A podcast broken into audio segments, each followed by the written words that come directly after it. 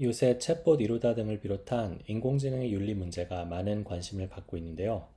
최근엔 숙명여대를 비롯한 대학생들의 연합 컨퍼런스인 SM페어에서 인공지능의 시대 빛과 그늘 그리고 data literacy라는 주제로 발표를 할 기회가 있었습니다. 본 팟캐스트에서 발표 내용을 들으실 수 있고요. 그리고 첨부한 유튜브 링크에서 발표 영상을 보실 수 있습니다. 발표에 그림이 많기 때문에 영상을 가급적 보시기를 추천합니다. 인공지능의 윤리 문제에 대해서 배우고 생각해 보시는 기회가 되셨으면 좋겠습니다. 감사합니다. 제15회 SM페어 컨퍼런스 정보, 사회를 바꾸는 파동의 포문을 여는 강연인 keynote speech의 주제는 지금 화면에 보이시는 것과 같이 인공지능 시대의 빛과 그늘 그리고 data literacy입니다. 이번 강연에서는 김진영 연사님께서 강연해 주시겠습니다. 김진영 연사님께서는 현재 스냅 본사의 데이터 과학자로 재직 중이시며 마이크로소프트 본사의 빙 검색 엔진 부문 연구자로 근무하시며 데이터 과학과 관련한 다양한 업무를 맡으시기도 했습니다. 자세한 약력은 PPT 화면을 참고해 주시기 바랍니다. 아, 예. 아, 예, 안녕하세요. 예, SM페어 컨퍼런스 참석자 여러분. 네, 저는 그 예, keynote speaker를 맡은 김진영입니다. 네, 소개는 뭐 잘 해주셔서 예, 뭐 제가 이렇게 더 할 건 없을 것 같고, 예, 저는 어, computer science 공부를 하고 data science 그리고 인공지능 검색 관련된 일을 네, 했고 그다음에 뭐 이런 식으로 조금 제가 뭐 배운 내용을 공유한다던가 하는 걸 좋아합니다. 네, 그래서 오늘은 그 인공지능 deep learning 얘기를 좀 해볼 텐데요. 사실은 어, 굉장히 뭐 많은 관심을 가지신 주제고 그래서 사실은 보통은 이제 인공지능이 굉장히 좋다, 뭐 어, 우리나라가 굉장히 IT 강국이 되어가고 있다. 이런 식의 말씀을 들으셨을 텐데, 어, 사실 한국이 굉장히 인공지능에 대한 관심이 거의 세계적인 수준입니다. 제가 이제 데이터를 다룬 사람이다 보니까 데이터로 말씀을 드리자면은 여기가 이제 한국 검색 그 트렌드를 그 구글에서 꼬아본 건데요. 어, 알파고와 이세돌의 이제 격돌이 이때 있었죠. 그 이후로 이제 어, 원래는 이제 인공지능보다 빅데이터가 훨씬 더 관심을 갖는 검색어였는데 이때를 이유로 이제 인공지능이 완전히 추월을 했죠. 그래서 이제 그 우리나라가 이런 상황이고 이제 data science라는 이제 단어는 사실 거의 네, 관심이 없으신 것 같아요. 근데 이제 검색 검색어를 전 세계적으로 보면은 사실은 이 트렌드가 굉장히 다르거든요. 그러니까 빅데이터가 아직도 굉장히 위에 있고 그다음에 그 여기 artificial intelligence가 올라가고는 있지만은 최근에 오히려 data science가 이제 그 인공지능 AI보다 더 많이 검색을 받고 있죠. 이제 그게 사실은 그러니까 저는 어, 이 트렌드가 알려주는 거는 이제 우리나라가 굉장히 인공지능에 관심이 많다. 특히 이제 어, 그 중에 deep learning에 관심이 많으세요. 그래서 이제 딥러닝이 머신러닝보다 우리나라의 경우에는 검색어 순위가 높고요. 전 세계적으로는 그게 반대거든요. 그래서 이제 그게 어찌 보면 우리나라가 굉장히 트렌드를 앞서가고 어, 기술을 새로운 기술을 빨리 받아들이고 그런 건 참 좋아요, 그렇죠? 근데 이제 그게 꼭 좋은 점만 있느냐? 어, 저는 이제 인공지능의 뭐 일탈이다 이렇게 좀 표현을 할 수 있는 것 같은데 사실은 저 같은 경우 이제 기술 쪽으로 일을 하다 보니까 그 인공지능의 어떤 부작용이나 이제 그런 위험성에 대해서도 굉장히 조금 생각을 하는 편이거든요. 근데 이제 최근까지는 아마 그 인공지능이 좋다, 좋은 점만 많이 보셨을 텐데, 그래도, 어, 이제는 좀 더 이 인공지능 위험성에 대해서 조금 더 생각해 보실 때가 된 것 같아요. 그래서 예를 들어서 이제 그 소셜 미디어로 뉴스를 접하시는 분들 같은 경우에는, 어, 이제 본인의 견해와 맞는 기사만 접하게 되시는 이제 그런, 어, 그런 현상이 있죠. 이제 그게 그러니까 말하자면 좋은 의미에서 이제 개인화 시키는 작업인데 그 컨텐츠를 근데 이제 사실은 어 개인화라는 게 이제 그 사용자들이 이제 그 컨텐츠를 이제 더 많이 그 즐기는 데는 도움이 될 수 있을지 모르겠지만 본인의 성향에 맞는 특히 이제 정치적인 관점에서는 본인의 정치 성향에 맞는 기사만 보게 되는 이제 그런 결과를 낳게 되고 그게 이제 어 사회적으로는 그 극단화되는 거죠. 좌, 좌, 그러니까 좌파와 우파가 이제 서로 이제 극단화되면서 서로를 정말 어, 심지어는 이제 서로의 존재를 막 어, 그 존재 자체를 굉장히 싫어하는 이제 그런 결과를 낳, 낳지 않나 이제 그런 연구 결과도 있었고 실제로 이제 미국에서 어, 이제 이 제가 보여드린 이 차트는 미국의 이제 그 민주당과 공화당 어 이제 양대 정당이죠. 그 지지자들 지지자들이 서로 얼마나 이제 편향되어 가는지 이제 그거를 보여주는 차트인데 94년과 2014년은 별로 변화가 없죠. 둘이 그 성향, 성향이 많이 겹칩니다. 근데 2014년을 보시면은 굉장히 많이 분리가 됐죠. 예. 그게 이제 2014년 같은 경우에 사실은 소셜 미디어가 뭐 아주 뭐 지금처럼 그 위세를 떨치는 시기는 아니었는데 그래도 굉장히 많이 양극화가 이루어진 걸 볼 수 있습니다. 어, 그리고 이제 이게 심각한 이유는 단순히 그냥 서로 견해가 다른 게 아니라 서로 싫어해요. 그래서 뭐 민주당 지지자들이 공화당을 얼마나 싫어하는지, 공화당 지지자들이 민주당을 얼마나 싫어하는지 보시면 계속 올라가고 있습니다. 싫어하는 서로 싫어하고 아주 싫어하는 이제 그런 사람들의 비율이 어, 물론 이게 단순히 뭐 소셜 미디어가 이걸 만들었다 이렇게 단순화할 수는 없지만은 이제 이런 이런 트렌드와 소셜 미디어의 이제 등장이 굉장히 그 시기적으로 겹친다. 그런 의미에서 조금 어느 정도 이제 그 소셜 미디어를 그, 리고 이제 개인화된 알고리즘을 이제 이런 그 현상의 원인으로 생각해 볼 수 있다. 이런 어, 말씀을 좀 드리고요. 어, 그 다음에 이제 최근에 이제 그 인공지능 하면 이루다죠 이루다. 이루다 얘기를 안 할 수가 없는데 어, 저도 이제 미국에 있다 보니까 뭐 정확하게 제가 한번 써보긴 했어요. 그렇지만 이제 뭐 정확히 어떤 문제가 있는지는 어, 여러분들이 아마 더 자실, 아, 아실 것 같은데 어, 뭐 동성애를 혐오한다 그리고 뭐 그 개인 정보를 막 갖다 썼다 이제 이런 식으로 문제가 됐었죠. 어, 네, 그래서 왜, 왜 이런 일이 일어나느냐, 인공지능에서. 그런, 그런 아마 의구심 가질 수 있을 것 같고요. 마지막으로, 어, 아무래도 이제 지금 다 대학생이시면은 그 아마 취업에 대한 관심이 높으실 텐데, 그럼 이제 AI 면접에 대해서 아마 고민을 하시는 분들도 있으실 것 같아요. 이제 그게 기업의 입장에서는 이제 비용을 줄일 수 있다? 뭐 그런 식으로 이제 광고가 되는 것 같은데, 그럼 과연 이게 어, 그 결과가 공정한가? 그럼 이, 이, AI 면접에서 우리가 잘하려면 어떻게 해야 되느냐? 이런 이런 부분에 대해서 어, 뭐 스터디도 하시고 뭐 과외도 하시고 한다는 얘기를 들었는데 아, 이런 게 사실은 어떤 잠재적인 문제가 있, 있을 수 있느냐 뭐 그런 고민 아마 특히 좀 더 그 와닿으실 것 같아요. 이런 종류의 문제는. 어, 네, 그래서 오늘은 사실은 그, 어, 이, 뭐 인공지능이 그렇다고 저는 뭐 나쁜 기술이다 이렇게 말씀드리려는 건 아니에요. 하지만 이제 그 기술의 어떤 그, 그 가능성과 함께 그 잠재적인 부작용을 좀 명확히 이해해야 된다. 특히 인공지능 같은 경우에는 굉장히 큰 그 잠재적인 위협이 있어요. 네. 그래서 어, 그걸, 자, 그걸 알아볼 건데, 이제, 우선은 이제 인공지능의 본질에서 좀 시작을 해보려고 합니다. 어, 제가 생각하는 인공지능의 본질은 어, 우선은 입력 데이터가 있고요. 그 다음에 거기에서 또 학습 목표가 있어요. 인공지능이라는 게 그냥 데이터에서 무작정 뭐 패턴을 찾는 게 아니라 어, 이런 이런 패턴을 찾고 싶어요. 이런 식으로 개발하는 개발자들이 뭐 목표를 보통 지정을 해요. 그래서 이 목표가 있고 마지막으로 이제 목표를 가지고 그 학습된 알고리즘이 보통 새로운 데이터에 적용이 되죠.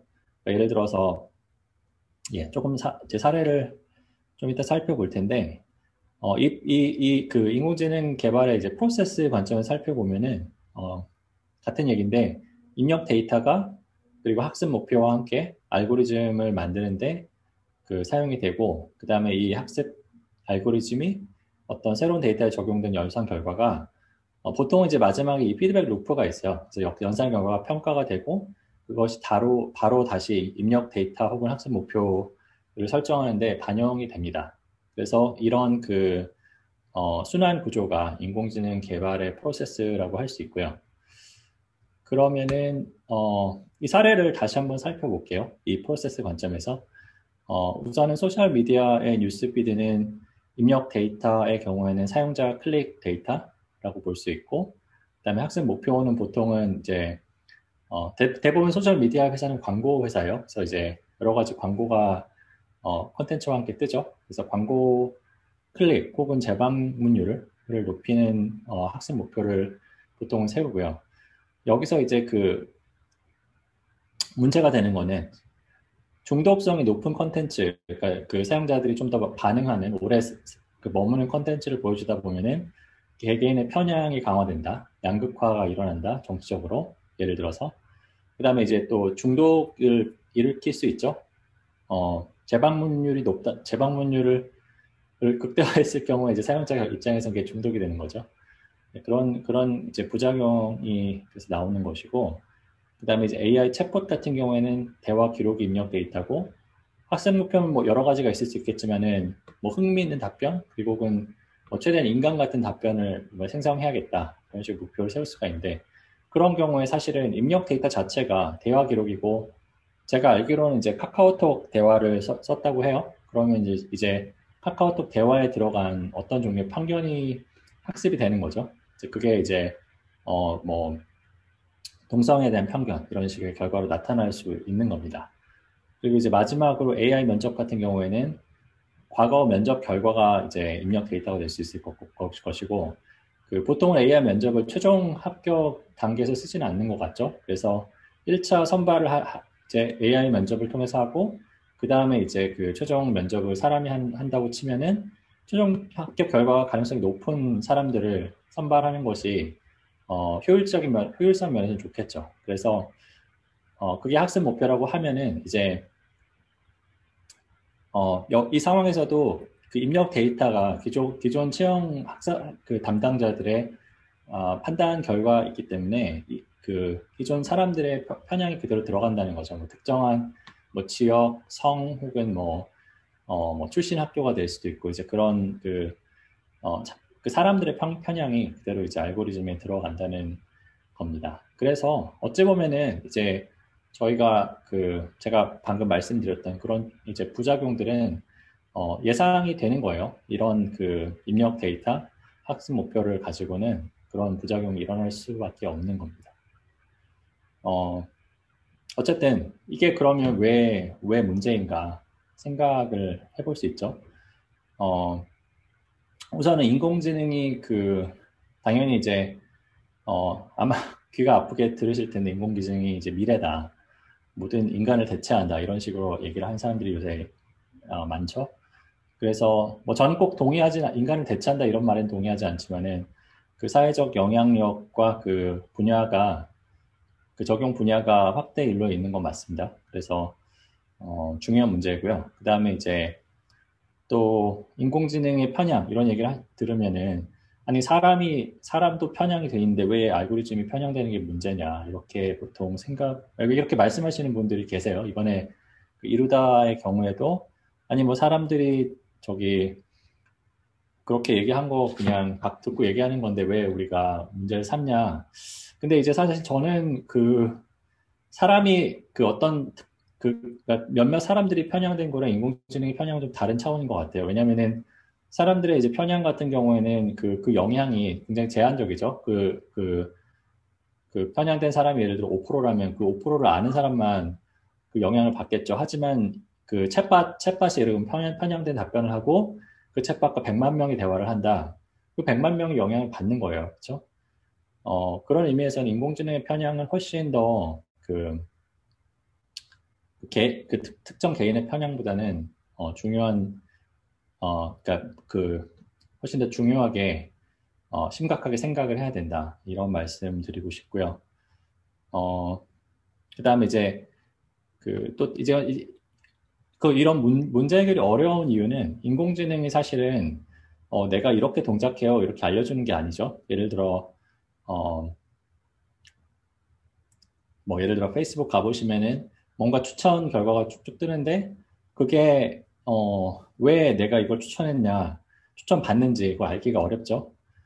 그리고 AI 면접의 경우에도 어, 왜 당신은 어, 뭐 떨어졌습니다 이런 식으로 제가 써보진 않았지만은 뭐 상세히 설명해 줄 것 같진 않아요. 이제 그게 어, 여러 가지 이유가 있는데 뭐 영업 기밀일 수도 있고요. 그 다음에 이제 그 인공지능의 메커니즘을 정확하게 얘기를 했을 때 그 인공지능을 사용하는 사람들이 그거를 악용할 수 있거든요. 예를 들어 이제 AI 면접 같은 경우에 그 내가 이렇게 하면 떨어진다 이런 이런 종류의 사례가 계속 그 보도가 되다 보면 사람들이 이제 지원자들이 그거를 이제 그 활용해서 이제 면접 준비를 굉장히 잘해갈 수 있죠. 이제 그런 경우에 이제 그 면접 그 변별력이 떨어지는 문제가 있을 수 있죠.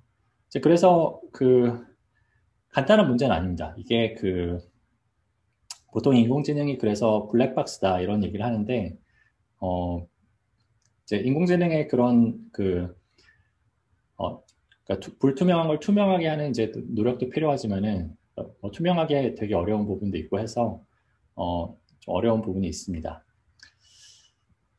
어, 네, 어쨌든 어, 어렵다고 뭐 포기할 수 없는 중요한 문제라고 제가 말씀을 어, 드렸고요. 그럼 이제 해법에 대해서 조금 생각을 해볼 텐데 우선은 뭐 편향이나 공정성 이런 얘기를 제가 이미 어, 드렸는데 사실 이걸 정의하는 것 자체가 그렇게 간단한 문제는 아닙니다. 그래서 그 정의에 대해서 조금 생각을 해보고 그럼 이제 그 다음에 이제 기술적인 해법, 그 다음에 뭐 비기술적인 해법, 마지막에 조금 어, 차원을 넓혀서 미래를 어떻게 준비해야 되냐 이런 얘기까지 뭐 해보려고 합니다. 네, 그래서 지금 공정성에 대해서 조금 더 말씀을 드려볼게요. 그 공정성, 그렇죠? 그 뭐 뭐이 반대말로 이제 편향 편향이 없는 상태를 공정하다고 할 수도 있는데 사실은 이제 그게 굉장히 어, 어, 다양한 관점에서 적용 정의될 수 있는 부분 문제 같습니다. 예를 들어 이제 뭐 어떤 집단 간의 공정성이냐, 뭐 집단의 공정성 예를 들어 뭐 남녀 그리고 뭐 지역 아니면 미국 같은 경우 인종이 될 수도 있고요. 각 그 집단의 그 중거 집단에 따라서 이제 공정성의 어떤 그 관점이 달라질 수 있고 그리고 당연히 이제 개인 간의 공정성도 그 정의할 수 있겠죠. 어, 그 다음에 이제 그 공정성의 어떤 구현 방식의 관점에서는 뭐 공정한 기회를 주면 된다. 아니면 모든 모든 개인이나 집단이 겨, 같은 결과를 갖는 게 공정성이다. 이렇게 생각할 수도 있고 그다음에 마지막으로 이제 공정성이라는 게 보통 의사결정을 할 때 사회적 의사결정에서 한 가지 고려사항이지 그게 유일한 고려사항은 아니죠. 효율이나 아니면 어떤 뭐 기업의 경우에 영리 추구나 이제 다른 목표랑 충돌하는 경우에 이제 그 균형점을 어떻게 잡아야 되냐 이런 문제가 있습니다. 그래서 결론적으로는 사실은 어, 뭐가 올바른 일이냐 사회적 공감을 이끌어내기 자체가 쉽지가 않아요. 그러니까 어, 어, 다른 말로 그 다른 말로 하면 이제 뭐 굳이 알고리즘을 안 따지고 사람들끼리 공정한 해결을 찾, 해결책을 찾아봅시다 하는 것도 쉽지 않다는 거예요. 뭐 그런 의미에서는 이제 어, 뭐 알고리즘의 공정성을 얘기할 때 기술자들만 모여서 알고리즘 공정성을 어, 높였다 이렇게 얘기할 수 없다는 겁니다. 예를 들어서 기술자들이 어떤 종류의 공정성을 사용하느냐 그런 그런 부분이 사회적인 합의가 없이 없이는 사실은 공정성을 의미하는 그러니까 이야기한다는 게 사실은 어, 어불성설이 되는 거죠. 그래서 어, 그러면 그 이게 공정성이라는 게 그 정의의 어려움에 대해서 조금 더 설, 명을 드리기 위해서 어, 제가 그 대출 심사하는 사례를 조금 가져왔어요. 이거는 사실은 어, 구글에서 그 발표한 논문과 그 다음에 그 시각화의 일부인데 여기 제가 링크가 여기 있으니까 나중에 발표 자료를 한번 사, 살펴보시고요. 어, 여기서 이제 가, 그 대상이 되는 거는 그 X축이 여기서 이 그래프 X축이 이제 신용 점수가 됩니다. 그리고 이제 그 각 여기서 이제 동그라미가 그 각 개인 그 신용 점수를 가진 각 개인이고 그다음에 여기서 두 가지 컬러가 있죠. 어두운 색이 이제 그 실제로 대출을 갚을 사람들 그리고 밝은 색이 대출을 못 갚을 사람들. 그러니까 여기서는 이제 그 저희가 이제 이 사람 각 개인이 이제 대출을 갚을지 못, 못 갚을지에 대한 어, 그 정보는 저희가 갖고 있다고 생각을 하고 이 개인들의 그 대한 대출 심사 결과를 어, 저희가 그, 그, 그, 그 리고 그 공정성을 생각을 해보는 겁니다. 어, 그래서 여기서 보통 생각을 할 때, 그러면 이제 공정하다는 게 뭔가 생각을 해볼 수가 있죠. 그 가장 쉽게는 이제 어 그러면 공정한 결과는 모든 사람한테 같은 기준을 적용하면 공정한 게 아니냐 이렇게 생각을 할 수가 있죠. 여기서 이제 그 50 이렇게 딱 해가지고 이 오른쪽은 어 신용 점수가 50점 이상이면은 대출 승인 이하면 그 대출 뭐 안 해주고 이렇게 하면 될 것 같죠, 그렇죠? 이게 그, 그 결과가 이제 여기 어 제가 그 설명을 여기다 해놨는데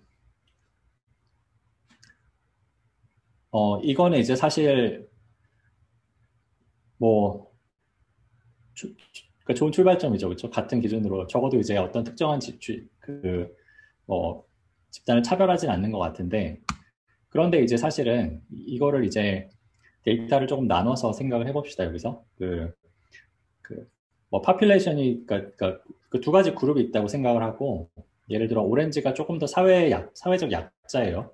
뭐 미국의 경우에 이제 뭐 흑인이 될 수도 있고, 어, 그런데 오렌지를 보시면, 오렌지 그 집단의 신용점수 분포를 보시면은 조금 더 왼쪽으로 치우쳐 있어요. 그죠?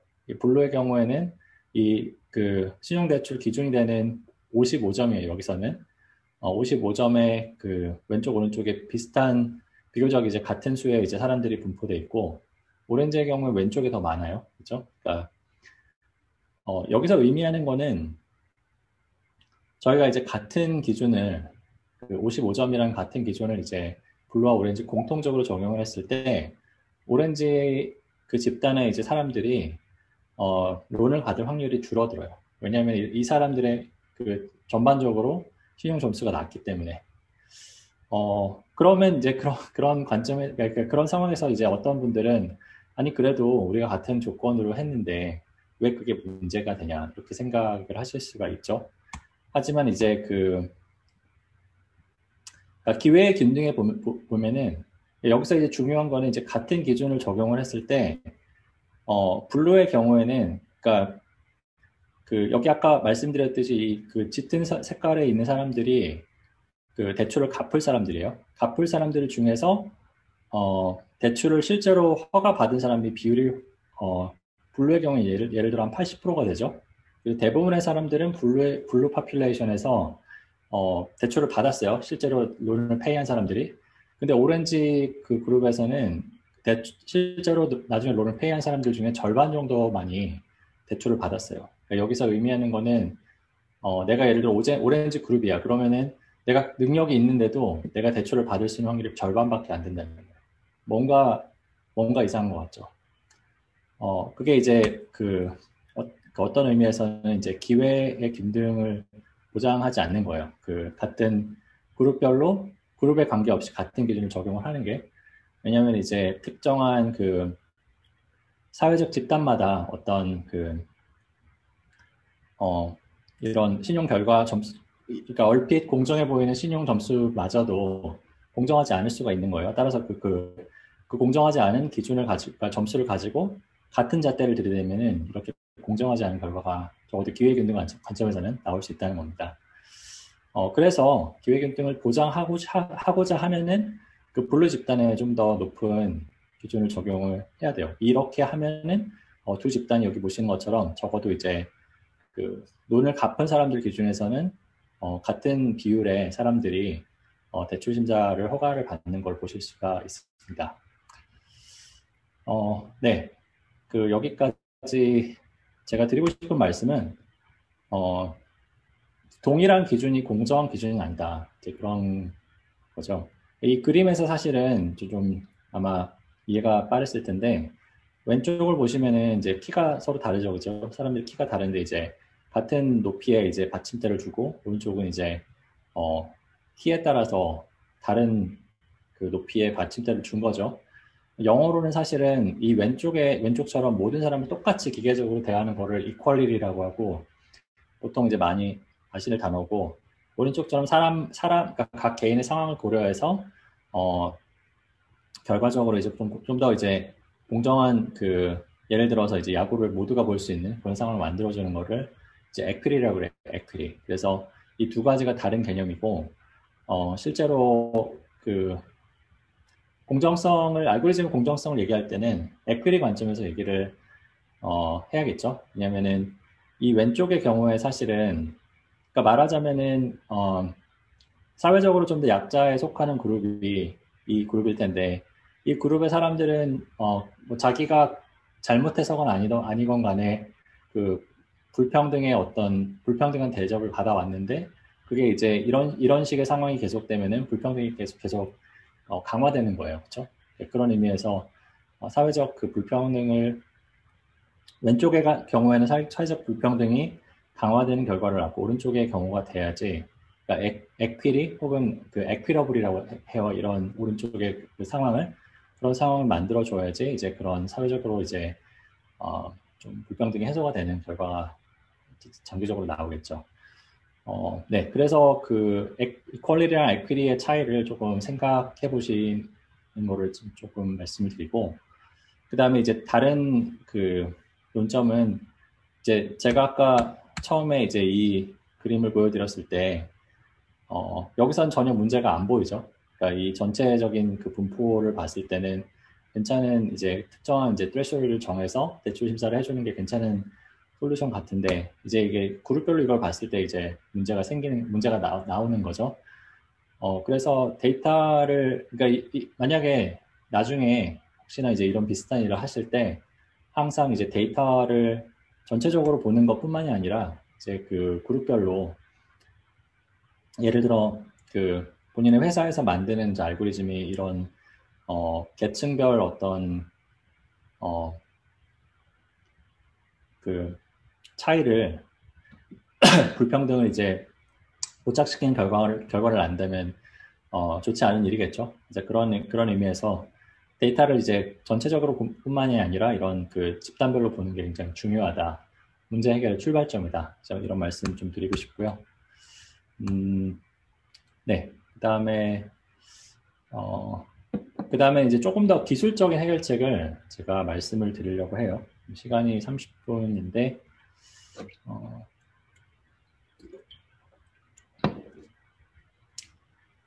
어, 당연히 이제 저, 저는 이제 기술적인 일을 하는 사람이다 보니까 그 인공지능 기술 자체에서 이런 그 편향의 문제를 해결할 수 있는 방법을 어, 많이 고민을 하는데 우선은 이제 그 제가 말씀드린 이제 인공지능의 본질로 돌아가서 살펴보면은 주어진 입력 데이터에서 문제를 그걸 정제함으로써 이제 해결할 수 있는 방법이 있고요. 그 다음에 이제 어, 두 번째로 학습 목표 관점에서 학습 목표에다가 이제 공정성, 투명성 이런 다른 가치를 추가하는 방법을 생각해 볼 수 있고 마지막으로 이제 그 알고리즘의 결과물을 어, 평가하고 어, 이제 문제를 그, 그, 그 단계에서 해결할 수도 있겠죠. 그래서 이제 그 첫 번째 해결 방법, 즉 입력 데이터를 정제하는 해결 방법을 생각을 해볼게요. 우선 이제 그 챗봇 사례에서 어, 그 가, 장 이제 쉬운 해결책은 이제 비속어나 편견이 담긴 대화를 어, 보고 이제 그 대화를 다 이제 데이터에서 없애는 방법을 생각해 볼 수가 있을 겁니다. 가능해요. 가능하지만 이제 문제는 이제 모든 대화를 다 일일이 사람이 봐야 된다는 이제 그 비용의 문제가 있고요. 어, 따라서 이제 아주 현실적인 해결책은 아니고요. 그 다음에 이제 그 전처리 과정에서 그 그러니까 machine learning 모델이 그냥 동작하는 게 아니라 어, 떤 언어에 대한 이해를 그 machine learning 모델에서 그 어, 그러니까 형성을 한 다음에 그 언어에 대한 이해를 바탕으로 이제 그 추천을 하거나 이제 말을 어, 생성하거나 이제 그런 일이 이루어지는데 그 모델에서 그 그러니까 전처리를 그러니까 그 입력 데이터를 전처리한 이후에 그 모델에서 이제 언어적 편견을 제거하는 기법이 어, 소개가 돼서 제가 지금 그거는 발표 슬라이드에선 뺐는데 나중에 제가 슬라이드를 공개할 때 거기서 그 논문을 한번 참고하실 수 있도록 제가 넣어 놓았고요. 그다음에 그 AI 면접 사례에서는 어, 당연히 이제 학습 데이터에 이제 그 편견 그러니까, 그러니까, 몇 가지 문제가 있을 수 있는데 학습 데이터가 특정한 성별이나 지역 출신 학교에 너무 집중돼 있을 수가 있고요. 그렇죠? 그다음에 그 학습 데이터에서 뭐 성별, 지역 출신 학교에 대한, 대한 어떤 결과의 편향이 보일 수도 있고 그런 편향을 다 어, 제거할 수 있어요. 그래서 이런 부분은 사실은 데이터 전 처리를 잘 했을 때그 그러니까 보통 표본 추출이라고 하죠. 데이터를 전체를 그냥 다 쓰는 게 아니라 데이터가 예를 들어서 나, 데이터에서 뭐 남 남성 남 그 남자 지원자 여자 지원자가 뭐 50%씩 나오도록 이제 그런 어 그 표본 추출을 해서 사용을 한다면 이제 적어도 이제 그 데이터 양에 대한 어떤 그 불균형 점은 해소를 할 수 있을 거고요. 네, 그래서 뭐 그 실제로 입력 데이터의 유형과 애플리케이션에 따라서 데이터 정제가 뭐 가능할 수도 있고 가능하지 않을 수도 있어요. 하지만은 어, 우선 데이터를 살펴봐야 됩니다. 그래서 데이터를 살펴보고 내 데이터에 어떤 편향이 있을 수 있는지 그런 걸 살펴봐야지 문제를 이 방법이나 아니면 이제 다른 제가 말씀드릴 다른 방법을 사용해서 해결을 할 수가 있습니다. 네, 그래서 어, 그 보통 이제 machine learning 공부를 하신다면 이제 데이터를 안 보고 그냥 그 모델만 그 뭐 예를 들어 뭐 TensorFlow를 실행해서 이제 모델만 트레이닝 해보고 그냥 결과가 나왔다 좋아 좋아하시고 이제 그럴 수 있는데 데이터를 잘 보지 않으면 이제 이런 그 공정성이나 이제 다른 종류의 문제를 그 간과하고 넘어갈 수 있다 말씀 다시 드리고요. 어 그리고 그 제가 아까 말씀드렸듯이 대부분의 machine learning 그 기법은 특정한 이제 목표를 사용자가 설정한 목표를 어, 최적화하는 방향으로 작동을 합니다. 따라서 어, 학습 목표 자체에 공정성 혹은 뭐 다양성 다른 기준을 추가할 수가 있고요. 어, news feed의 경우에 당연히 콘텐츠의 공정성을 알고리즘에서 제약 조건으로 추가할 수 있, 을것 같고요. 그 다음에 AI 면접의 경우에도 성별, 지역, 출신 학교에 대한 사, 차별이 일어나지 않도록 알고리즘을 수정을 할 수가 있을 겁니다. 이제 여기서 이제 그 당연히 이런 그 학습 목표 수정이 어, 여기다 공정성을 그 뉴스피드 알고리즘의 공정성을 이라는 어떤 제약 조건을 넣었을 때 수익이라는 목표가 어, 상충이 될 수가 있죠. 가장 수익이 높은 알고리즘과 공정성이 높은 알고리즘이 다를 수 다르겠죠. 보통은 그런 의미에서는 어, 기업에서 내가 꼭 공정한 결과를 내야 된다. 수익을 좀 줄이더라도 이런 이런 종류의 결의가 꼭 필요하고요. 어, 교제 기관에서도 이제 이런 그 그 각 기업들이 이런 종류의 이제 그 약속을 지키는 사회에 대한 약속을 지키는지 뭐 그런 얘기를 그런 그 감사를 할 수 있겠죠.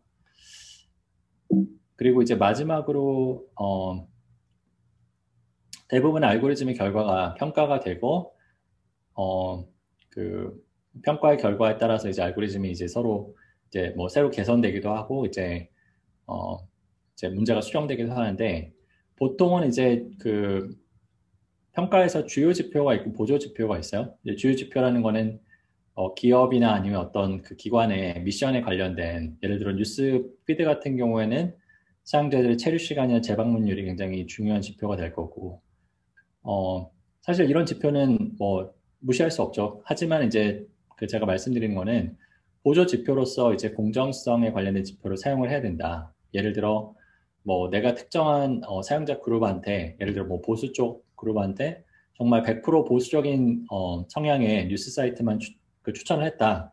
그러면은 사실 공정성 측면에서는 조금 어, 문제가 있는 거죠. 그러니까 이 굉장히 그 어, 보수 그러니까 정치적인 어떤 그 양극화를 초래할 수 있는 그런 뭐 결과이기 때문에 이제 그런 문제를 어, 적어도 그, 어, 인지할 수 있는 보조 지표를 설정을 해야 될 거고요.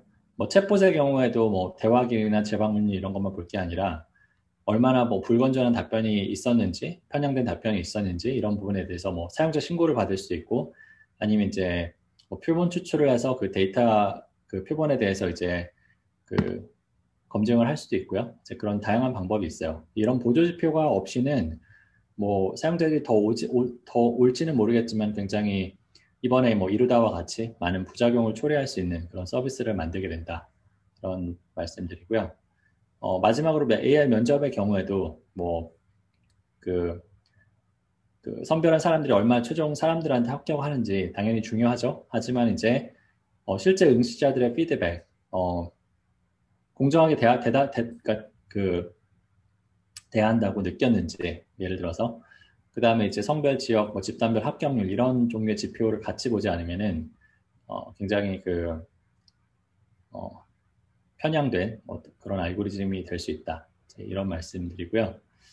어, 예, 그래서 여기서 조금 더 구체적으로 그 검색 결과에 대해서 말씀, 그 공정성에 대해서 말씀을 드리면은 어, 이것도 이제 논문화된 이제 그런 연구인데요.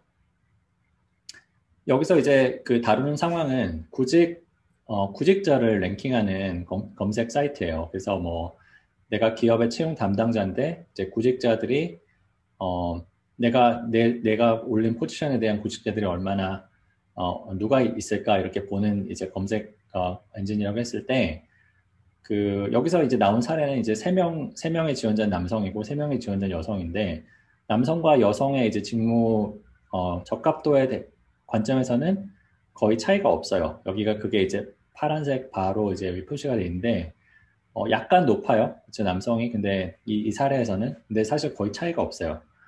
어, 하지만 만약에 이, 이런 미미한 차이로 남성들이 만약에 뭐 남성 지원자가 그 여성 지원자보다 올라 위에 올라갔다. 이제 그런 경우에 그 검색 그 결과의 이제 노출 확률 관점에서는 굉장히 많은 차이가 나타나요. 그게 이제 여기서 노란색 그 반대 어, 보통 사람들이 검색 결과를 위에서부터 아래로 스캔하면서 사용을 하죠. 그래서 만약에 뭐 한 명을 뽑는데 제일 위에 있는 사람이 좋다 그러면 그 사람이 그냥 인터뷰를 받겠죠. 이제 그런 의미에서 공정성을 고려하지 않은 검색 그 랭킹의 경우에는 굉장히 그, 어, 이, 이 사례에서는 적어도 이제 남성 지원자들한테 훨씬 인터뷰 결과가 많이 가는 그런 결과, 결과가 나온다는 겁니다. 따라서 어, 이런 문제를 해결을 하려는 시도가 조금 있었는데요. 어, 뭐, 뭐 크게 크게는 이제 알고리즘 면에서 시, 그 해결할 수 있고 그 다음에 지표 면에서 해결할 수 있는데 첫 번째는 이제 검색 알고리즘을 그 개발을 할 때 그냥 검색 품질을 어, 예, 검색 품질을 그 평가하는 조건, 그러니까 검색 품질의 그 제약 조건으로 공정성을 추가를 하는 거죠. 그래서 내가 꼭 사용자들이 더 많이 클릭할 어, 결과만 찾는 게 아니라 검색 결과의 공정성을 고려를 하겠다. 예를 들어 뭐탑 그 top 6에 이 경우에는 아, 아니면 top 4에 뭐 적어도 남녀를 뭐 두 명씩 넣겠다 이런 종류의 제약 조건을 추가를 함으로써 그 공정성을 어, 그 고려를 할 수가 있다는 거죠. 그다음에 이제 다른 측면은 이제 알고리즘은 일단 나왔고 검색 결과에 이제 지표 지표를 이제 품질을 평가하는 지표 관점에서 내가 어, 공정하게 하고 있는지 그런 걸 지표 얼마나 공정하게 하고 있는지를 지표화할 수 있는데 예를 들어 이제 전체 그 구직자의 성비가 50 50%가 남성이고 50%가 여성이다. 그러면 이제 우리가 뭐 top 뭐 4에서 여기 전체 그 상위 4명에서 남녀가 50%가 들어갔는지 아니면은 뭐 남성만 들어갔는지 여성만 들어갔는지를 지표화할 수 있다는 겁니다. 그래서 그런 지표가 어 그 제가 여기 소개한 논문에 소개가 되어 있고요. 어 그래서 이제 요약을 하자면 그 인공지능 알고리즘이라는 게 입력 데이터가 들어가서 학습 목표가 그 최적화되는 방향으로 연산 결과가 나온다는 거죠. 따라서 이제 그 입력 데이터, 학습 목표, 알고리즘의 결과물 그 관점에서 다 이제 그 공정성이라는 어 품질의 그 기준을 높일 수 있도록 개선될 수 있다는 겁니다. 뭐 기술적인 면에서는 할 수 있는 일이 꽤 있어요. 그래서 이제 어 뭐 저 같은 사람들은 이제 그런 어, 예를 들어 뭐 저희 스냅에도 이제 그 추천 시스템이 콘텐츠 추천 시스템인데 항상 그 어, 정치적인 뭐 공정성이나 그런 부분에 대해서 고민을 하고 있고요. 어, 네. 그 다음에 이제 비기술적인 해결책에 대해서 조금 생각을 해볼 텐데, 어, 그 비기술적인 해결책이 중요한 이유는 말씀드렸듯이 이제 어, 일상에 이미 많은 인공지능이 들어와 있고 앞으로 이제 더 많은 어, 그 기업이나 정부 기관에서 그리고 더 많은 경우에 이제 인공지능 활용할 어, 것 같아요. 그래서 이제 그런데 이제 말씀드렸듯이 공정성이라는 게 그렇게 어, 칼로 무배듯이 쉽게 정의할 수 있는 게 아니에요. 그래서 이제 항상 누가 이제 공정성을 고려를 했는지를 어떤 관점의 공정성을 고려했는지 그러니까 모든 사람이 사용자 관점에서 고, 민을 해야 된다는 얘기고 어 이거를 한번 그 조직과 개인 관점에서 알아보도록 할게요. 우선은 이제 조직 그 관점에서는 그 그러니까 인공지능의 윤리 기준 그런 이야기가 요새 많이 들리는데 예를 들어 제가 뭐 근무했던 MS에서는 최근에 어, 인공지능의 그 윤리 기준이다 하고 이렇게 여러 가지를 내놨어요. 뭐 거기에 이제 뭐뭐 뭐 fairness, 그다음에 safety, 뭐 privacy, accountability, transparency, inclusiveness 이런 식으로 여러 가지 기준이 있고 우리가 이런 그 여러 가지 기준 척도에서 윤리적인 인공지능 만들겠다 이렇게 그 얘기를 하고 있죠. 어, 각 기업에서는 이런 식의 그 윤리 기준을 공표하고 실제로 지키고 정부에서는 이런 이런 기준이 지켜지고 있는지 그런 부분을 확인할 수 있을 것 같고요.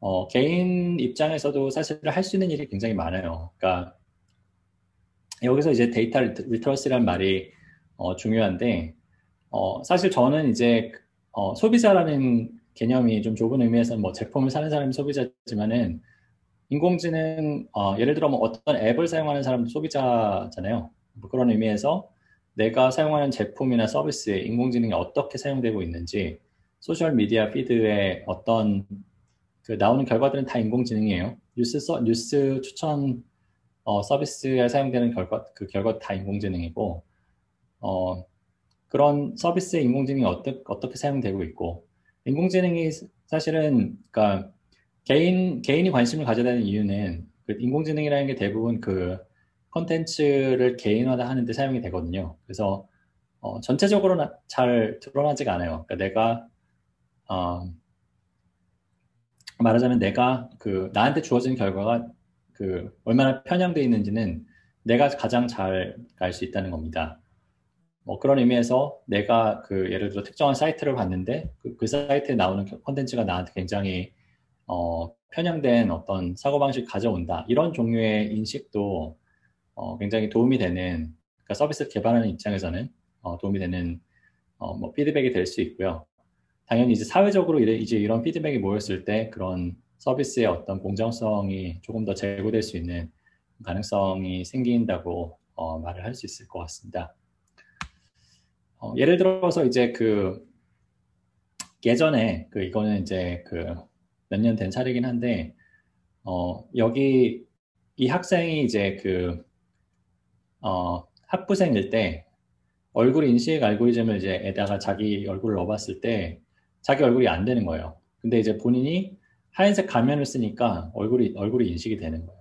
그게 어, 이 학생이 굉장히 그 당연히 어, 붕괴를 했죠. 그 다음에 이제 이거를 이제 뭐 그때 제가 알기로는 구글 얼굴 인식이었는데 구글한테 리포팅을 하고 그다음에 나중에 이 학생이 실제로 그 알고리즘의 이제 공정성을 그 미국에는 흑백이 굉장히 큰 문제이기 때문에 확보하는 어떤 연구자의 길을 걸어요. 네, 그래서 굉장히 많은 걸 바꿔놨어요. 그래서 나중에 회사들이 다 사과를 하고 이제 어, 흑인 백인한테 모두 자, 작용 작동이 되는 그런 이제 얼굴 인식을 내놓았죠. 네, 그래서 어, 개인의 노력이 상당히 많은 걸 바꿀 수 있다 이런 생각을 저는 하고요. 어, 그다음에 이제 마지막으로 어, 뭐 공정성 얘기를 제가 많이 드렸고 우리는 이제 어떤 그 인공지능 시대라고 하는데 어떻게 이제 준비를 할 수 있을까? 어,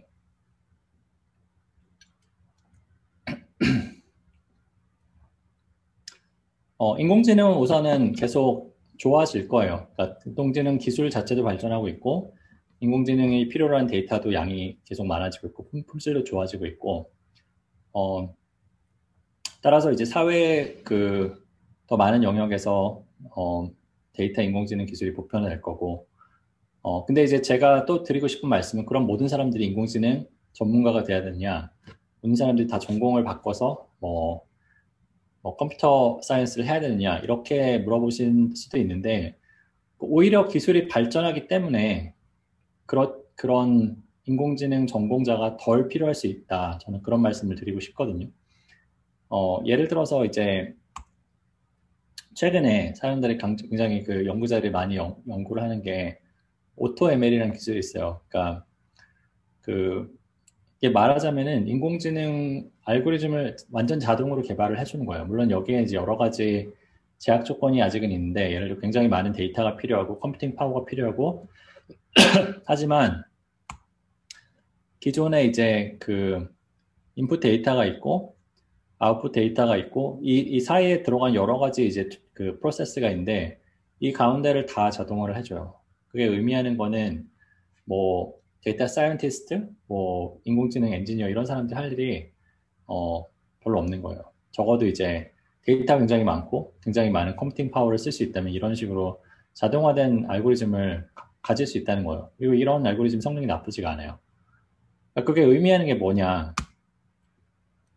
저는 이제 항상 그 대한민국의 이제 인공지능 딥러닝 붐을 어 당연히 당연히 저 같은 경우에 그쪽 전공을 그쪽 일을 하고 있으니까 굉장히 긍정적으로 보지만 항상 한, 한편으로는 조금 걱정되는 게 어, 모든 대학생들이 막 TensorFlow를 공부해야 될 것 같고 막 backpropagation의 뭐 증명을 알아야 될 것 같고 이런 이런 종류의 그 어, 강박관념? 우리나라가 좀 그런 게 있잖아요. 막 남들이 하면 나도 해야 될 것 같고 그런 생각을 하시지 않나 좀, 좀, 좀 저는 생각을 하는데 제가 감히 어, 인공지능 관련된 직업이 어떻게 바뀔지 예측을 한다면은 지금 현재 그 2020년에 연구자, 데이터 엔지니어, 과학자, 그러니까 이 사람들이 이 합쳐가지고 다 전공자라고 할 수 있죠. 그다음에 이제 기타, 뭐 기획자나 아니면은 뭐, 뭐 디자이너가 될 수도 있고, 아니면 이제 뭐 그 데이터 데이터를 뭐 레이블 같은 거를 하는 사람들이 될 수도 있고, 이런 사람들의 비율이 만약 이런 그 어, 그러니까 전공자의 비율이 지금은 더 그 필요한 전공자 비율이 그 전공자보다 지금은 높다고 생각을 해요. 근데 이제 어, 저 같은 경우엔 뭐 한 예를 들어 5년에서 10년 사이에 어, 이 위에 그 전공자보다 비전공자들이 훨씬 더 많이 필요한 그런 시대가 되지 않을까 저는 생각을 합니다. 뭐 물론 이렇게 정, 확한 수치를 들을 수는 없지만 제 느낌에는 왜냐하면 이 연구자들과 엔지니어들이 하는 일이 굉장히 예전보다 편해졌고 10명이 할 수 있는 일을 1명이 할 수 있게 됐고 뭐 그런 그런 의미에서는 모든 기업이 굉장히 뭐 큰 팀의 어떤 뭐, 뭐 machine learning 엔지니어를 가지고 있어야 되고 그런 건 아니라는 거죠.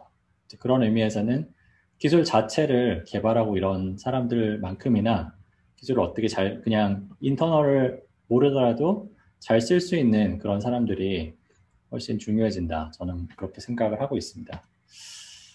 어, 그런 의미에서는 저는 이제 공부를 어떻게 해야 되느냐 이런 생각을 하실 수 있는데 기술의 뭐 세부 세부 사항보다는 내가 이 기술이 뭘 할 수 있고 이 기술이 왜 유용한지 이런 고민을 더 하시라고 생각을 그러니까 말씀을 드리고 싶어요. 그러니까 그래서 그런 의미에서 예를 들어 뭐뭐 한국의 이제 예를 들어 TensorFlow 커뮤니티가 전 세계적으로 제일 커요. 거의. 참 어, 좋은 일이에요. 그렇죠? 근데 이제 그러면 이제 이 수많은 학생들이 딥러닝 기술을 공부를 TensorFlow라면 사실은 어, 아주 저 수준의 딥, 딥러닝 라이브러리인데 저 수준이라는 거는 이제 사용자가 해야 되는 게 굉장히 많아요. 그러니까 그 자동으로 해주는 게 아니라 어, 뭐 다 일일이 이제 만져야지 결과가 나오는 이제 수준의 라이브러리인데 어, 그거를 이제 공부한 노력이 일단 되게 많이, 많이 들고 중요한 거는 그게 계속 바뀌어요. 그러니까 TensorFlow라는 게 이제 뭐 1.0이 있고 1.2가 있고 2.0이 있고 계속 바뀌는데 1.0과 2.0이 완전 달라요. 그리고 이 TensorFlow가 처음에는 거의 독보적이었는데 요새는 뭐 PyTorch 이런 다른 딥러닝 알고리즘 많이 그러니까, 그러니까 toolkit이 많이 등장을 했죠. 이제 그런 게 계속 바뀌는데 이런 how의 그 너무 천착을 하다 보면은 시간을 굉장히 많이 들죠. 왜냐하면 내가 바뀌는 걸 다 따라잡아야 되니까. 내가 실제로 나중에 뭔가 필요한 이 이걸 가지고 이제 뭔가 해야 될 뭐 일을 해야 될 상황이 됐을 때는 그때 정말 정작 다시 배워야 될 확률이 되게 많아요. 제가 봤을 때는. 근데 이제 조금 덜, 조금 더 이제 하이 레벨로 내가 이걸 왜 공부해야 돼? 뭐 이걸로 뭘할 수 있지? 이런 종류의 고민을 하, 던 분들은 조금 더 어, 실제로 뭔가 인공지능 알고리즘 사용해야 될 일이 생겼을 때 전 좀 드린 시간을 어, 좀 줄일 수 있지 않을까. 그리고 이제 어, 필요할 때 필요한 만큼 공부할 수 있지 않을까. 뭐 이런 생각을 합니다. 어, 그리고 뭐 이거 다른 이건 조금 더 이제 뭐 구체적으로 뭐 어, 요새는 뭐 논문도 있지만은 책도 있고 뭐 영상도 있으니까 같이 보시고 그다음에 뭐, 어, 뭐 논문이랑 코드가 있는 걸 보, 뭐 보시라. 이건 조금 더 이제 좀 세부적인 얘기고. 어, 어쨌든 저, 제가 드리고 싶은 말씀은 전공자 전공자면 뭐 당연히 좋고요. 인공지능 관련된 전공 하시는 분은 그게 아니라도 이제 굉장히 관련된 일을 할 수 있는 방법이 많아지고 어, 장벽은 계속 줄어든다고 생각을 해요. 그래서 이제 그런 의미에서 전혀 뭐 걱정하실 건 없고 하지만 이제 관심을 갖고 계셔야겠죠. 이제 계속 뭔가 이 인공지능 시대에서 뭔가 일을 하시려면은 네 그래서 그런 어, 메시지를 좀 전하면서 마무리할까 합니다. 네, 좀 더 제가 사실 오늘은 시간 관계상 좀 더 high level로 말씀을 드렸는데 제가 그 제 유튜브 채널에 좀 더 그 technical한 발표 영상이 있고요. 그다음에 제가 하는 팟캐스트에서도 굉장히 공정성 얘기를 많이 하고 있고 그다음에 이제 제가 말씀드린 어, 관련 서적이나 아니면 이제 넷플릭스에 있는 다큐멘터리인데 한번 보시면 좀 더 세부 사항을 아실 수 있지 않을까 생각을 합니다. 네, 그럼 발표는 여기까지 하고